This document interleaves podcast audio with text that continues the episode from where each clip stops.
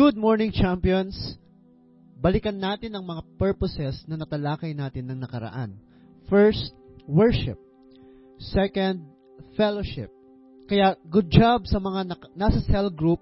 Kaya, kaway-kaway kayo dyan, no? Because you choose to connect to a place where God wants you to belong. And now, the third purpose of life is this. God wants you and me to cultivate spiritual maturity. No, paglagong spiritual. God wants us na hindi lang natin makikilala si God, kundi pati yung katangian niya, mga character niya is mapasa atin. Sabi sa Romans 8:29, from the very beginning God decided that those who come to him and all along he knew he would. So he should become like Christ. Alam na ni God in advance. So God wants us to grow up and maging spiritually mature. Once na naipabilang tayo sa pamilya ng Diyos, dahil sa pagkakaroon natin ng relationship sa Kanya, then mag-grow tayo sa pagiging connected natin sa family. And that is fellowship. Siyempre, ang kasunod nun, God wants us to grow in knowing His Word, trusting His wisdom, and obeying His instruction, and loving His family, and ma-develop yung ating character of Christ. Becoming more and more like Jesus, thinking like Jesus, feeling like Jesus, and having the attitudes of Jesus.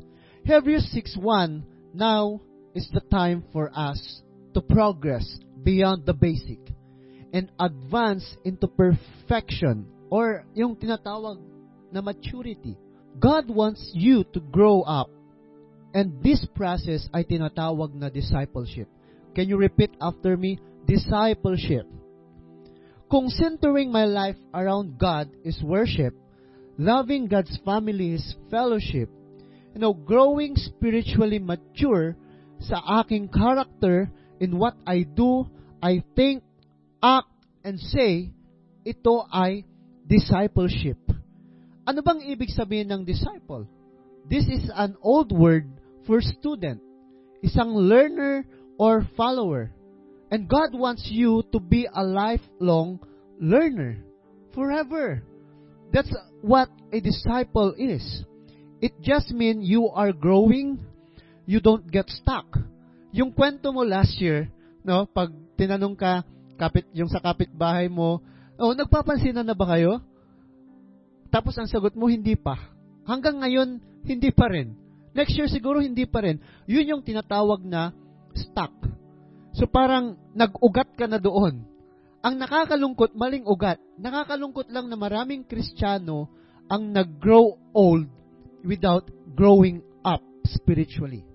They get stuck sa immaturity. They are saved but mababaw. You know, kung ikaw ay magulang at may mga anak ka at hindi sila nag-grow up, ito isang trahedya, di ba?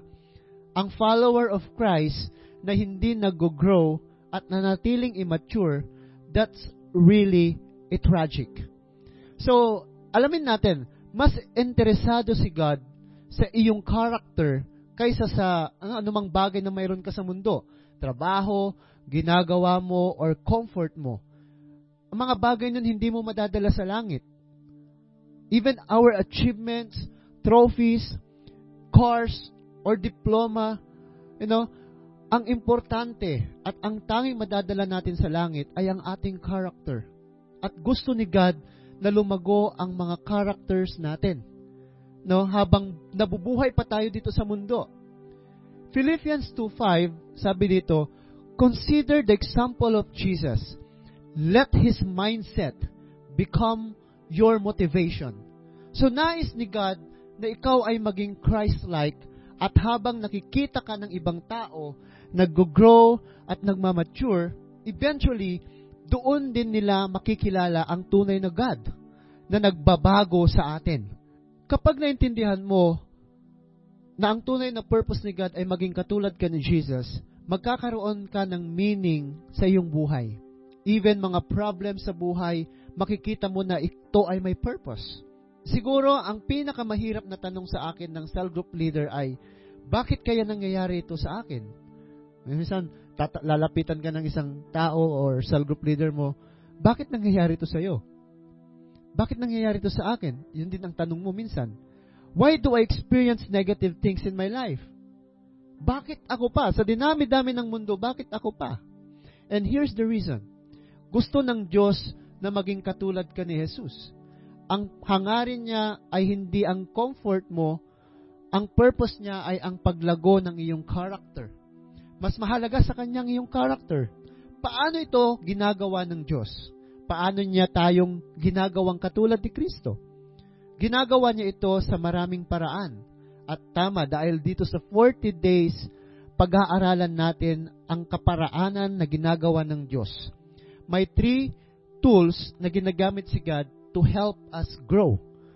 No?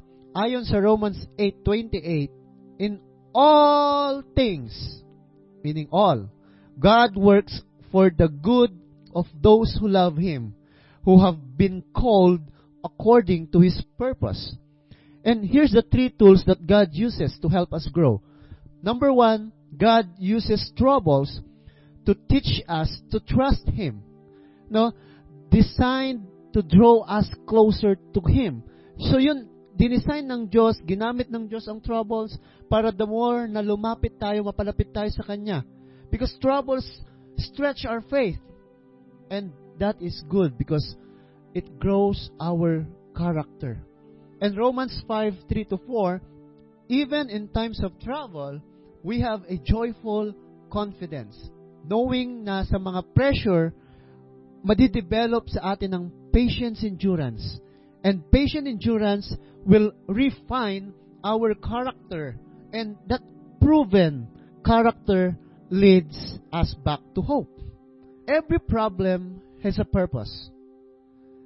Ang purpose for problems is to make you like Jesus and build character in your life. Jesus surrendered to God's plan and God wants you to surrender to His plan too. Tinuturuan niya tayong magtiwala sa Gethsemane of troubles, sa time of trouble natin, sa paghihirap, sa pressure, sa lahat. No? Remember, nung nasa Garden of Gethsemane si Jesus, at alam niya na ipapako na siya sa cross, Jesus cried out to God. So sabi niya, take this cup of suffering away from me. Pero nag-surrender si Jesus. Nag-surrender siya sa will ng Panginoon. Sabi niya, not my will, but yours will be done. Alam nyo, kung gagawin ka ng Diyos na katulad ni Jesus, hahayaan kanyang daanan. Tandaan mo, daanan ang naging experience din ni Jesus. May times ba na nalungkot si Jesus? O may mga panahon ba na napagod siya at na-stress? Oo naman. May mga panahon din na siya ay na-misunderstood, na-judge, at naakusahan ng mga ng ibang tao ng, na mali o hindi totoo. May panahon ba na nais na niyang sumuko? Siyempre. Pero inisip ng iba na pag naging kristyano, nawawala na ang problema sa buhay. Pero taliwas yan in real life. Nasa mundo pa tayo. Wala pa tayo sa langit. Pero the good news, bawat problema sa buhay natin, maliit man o malaki, ito ay pagkakataon natin na lumago ang ating character. And pangalawa, God uses temptations to teach us to obey Him. O ang mga tentasyon ay ang mga sitwasyon na dinesign ng kaaway ni devil na maging trap at ilayo tayo sa Diyos. Tandaan natin, hindi ang Diyos ang gumagawa ng temptation. Hindi tayo tinitempt ni God na gumawa ng masama. But God can use even ang mga temptations to make us more like Jesus. Kailangan lang natin makipag-cooperate kay God. Bakit? Kasi lahat ng temptation will involve a choice. Example, yung temptation ni kina Adam and Eve, may choice naman silang mamili eh. Either eat the fruit or hindi. Kaya doon na pumapasok yung temptation kasi may offer si devil or ang kaaway sa kanila na nakakatempt. Kaya it's up to us if we choose to do evil and mag-compromise or we can choose to obey God. When we choose to obey God, we take another step. Tandaan mo, we take another step na mag-grow spiritually. Si Jesus, hindi rin siya exempted from temptation. Kaya hindi rin tayo exempted. Sabi sa Hebrews 4.15, Jesus understand every weakness of ours because he was tempted in every way that we are. But he did not sin. So whenever we are in need, we should come bravely before the throne of our merciful God. And in 1 Corinthians 10:13, the temptations in your life are no different from what others experience. And God is faithful. He will not allow the temptation to be more than you can stand. When you are tempted, He will show you a way out so that you can endure. Choice pa rin talaga natin eh. Hindi mo masasabing mabuti ka kung di ka matutukso na gumawa ng masama. Hindi mo masasabing honest ka kung walang temptation na magsinungaling na lang. Or hindi masasabing may integrity ka kung walang opportunity na mag-shortcut at mag-cheat na lang. Mga bagay na ginagamit din ng Diyos. No? Ang masasamang pangyayari sa buhay mo, ang bawat tukso na isang pagkakataon para mag-grow at mag-mature tayo. Sabi mo sa sarili mo, bawat tukso ay isang pagkakataon para mag-grow ako at bawat sitwasyon sa buhay ay may matututunan ako. Tama. Tama yun. As long as tama ang response mo sa mga yon. Anong purpose ng mga ito? Yung spiritual maturity. Tayo ay lalago gaya ni Christ at magiging kagaya niya. Number three, God uses trespasses to teach us to forgive. Trespasses ay ang mga nasitwasyon na nagkasala at nasaktan tayo ng ibang tao. Mga taong nasa paligid natin. Even Jesus experienced that too. At makikita natin to sa Matthew 27 verses 39 to 44. People walked by and shouted insult at Jesus. They shook their heads and said, You said you could destroy the temple and build it again in three days. So save yourself. Come down from that cross if you're really the Son of God. The leading priest and the teachers of the law and the older Jewish leaders will also there. They made fun of Jesus. And the same as the other people did. They said, He saved others, but He can save his, Himself. People say He is the King of Israel. If He is the King, He should come down now from the cross. Then we will believe in Him. He trusted God, so let God save him now. If God really wants him, He Himself said, I am the Son of God. And in the same way, the criminals on the crosses beside Jesus also insulted Him. So ito ang response ni Jesus. Father, forgive them. They don't know what they are doing.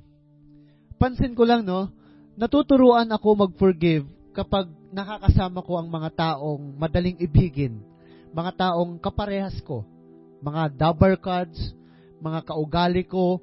Ngunit kung tuturuan ako ng Diyos, ng character ni Jesus, hahayaan niyang makasama ko ang mga taong hindi kaibig-ibig, mga sadyang malakas mangasar, mangbuli, mga nakakairita.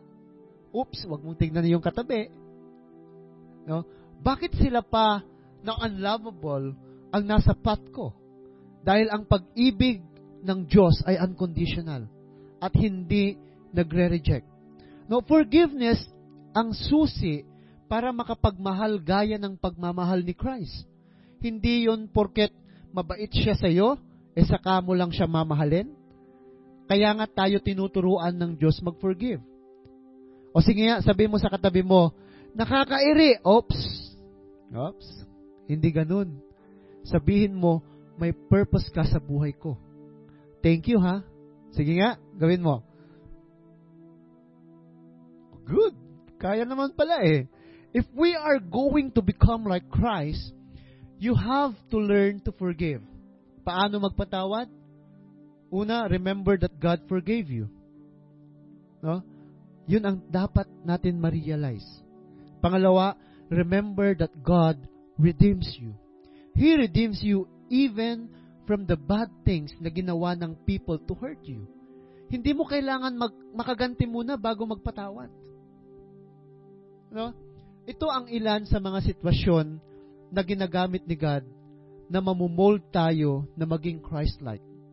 Troubles to teach us to trust, temptations to teach us to obey. To obey sino? To obey God. No, trespasses to teach us to forgive. Forgive others. Makikita natin ang true image ni Jesus sa atin, no, sa ibang tao by the fruit of the Holy Spirit. At ito ay makikita natin sa Galatians 5:22 to 23. Ang bunga ng Espiritu ay pag-ibig, kagalakan, kapayapaan, katyagaan, kabaitan, kabutihan, katapatan, kahinahunan, at pagpipigil sa sarili. So, minsan kailangan natin i-examine yung mga sarili natin eh. Sa tat- pangatlong purpose ni God sa buhay natin na to. Gaano na, ko na nga ba katulad si Jesus? Wala pa? O malapit na? On the way? O medyo-medyo kamukha ko na si Cry? Cry pa lang. Wala pang Christ. So, ang paraan ng Diyos na para maging katulad ka ni Jesus ay discipleship.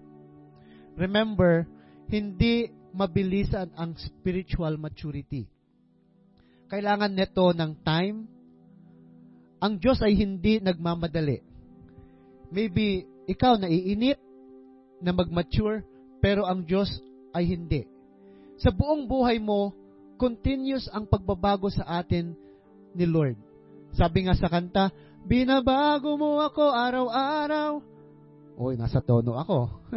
Madalas kasi, naiinip tayo sa proseso na ito. Or, iniisip natin, hindi naman ako nag-grow. Nag-promise ang Diyos na hindi niya tayo iiwan. Kaya huwag ka ring sumuko. Tatapusin ng Diyos ang kanyang sinimulan sa buhay mo. Ikaw at ako ay work in progress. So, ang Diyos ay ongoing ang kanyang pagkilos sa buhay mo. Kaya for sure, ready na kayo? Ready na rin ako? Kaya sama-sama tayong isabuhay ang lifestyle ng discipleship. At ini-encourage ko ang bawat isa to take this step, next step. Okay, number one, decide to follow Jesus. Commemorate through a water baptism. To follow Christ, it all starts with a decision. Number two, commit to reading God's Word daily. There are instructions, revelations, and directions for you there. And number three, share your struggle in your cell group. Kaya connect ka sa cell group mo. Hindi ka nag-iisa sa journey na ito. And number four, sign up for discipleship training. Gaya ng life class, post-encounter, and school of leaders. Let's pray. Lord, we thank you for this journey, this lifelong journey with you. Thank you na ikaw ang nagmumold, nagde-develop ng aming character. Lord, salamat na araw-araw binabago mo kami. Araw-araw inaalign mo kami sa kung anong nais mo. Tulungan at turuan mo kami kung paano maging malalim sa inyo. Gusto namin na hindi lang mag-grow, kundi mag-grow up pa more. Dahil mayroon kang ini-expect sa amin at mayroon kaming ini-expect sa inyo. Lord, help us to decide to commit yung aming buhay sa training na ito, na hindi lang kami nabubuhay sa mundo ng wala lang, kundi you called us to discipleship. Not just to discipleship, but to also to disciple other people. Lord, empowered us, continue to strengthen our faith, our foundation, and thank you also for loving us and forgiving us. In Jesus' name, amen and amen. Good job, champions.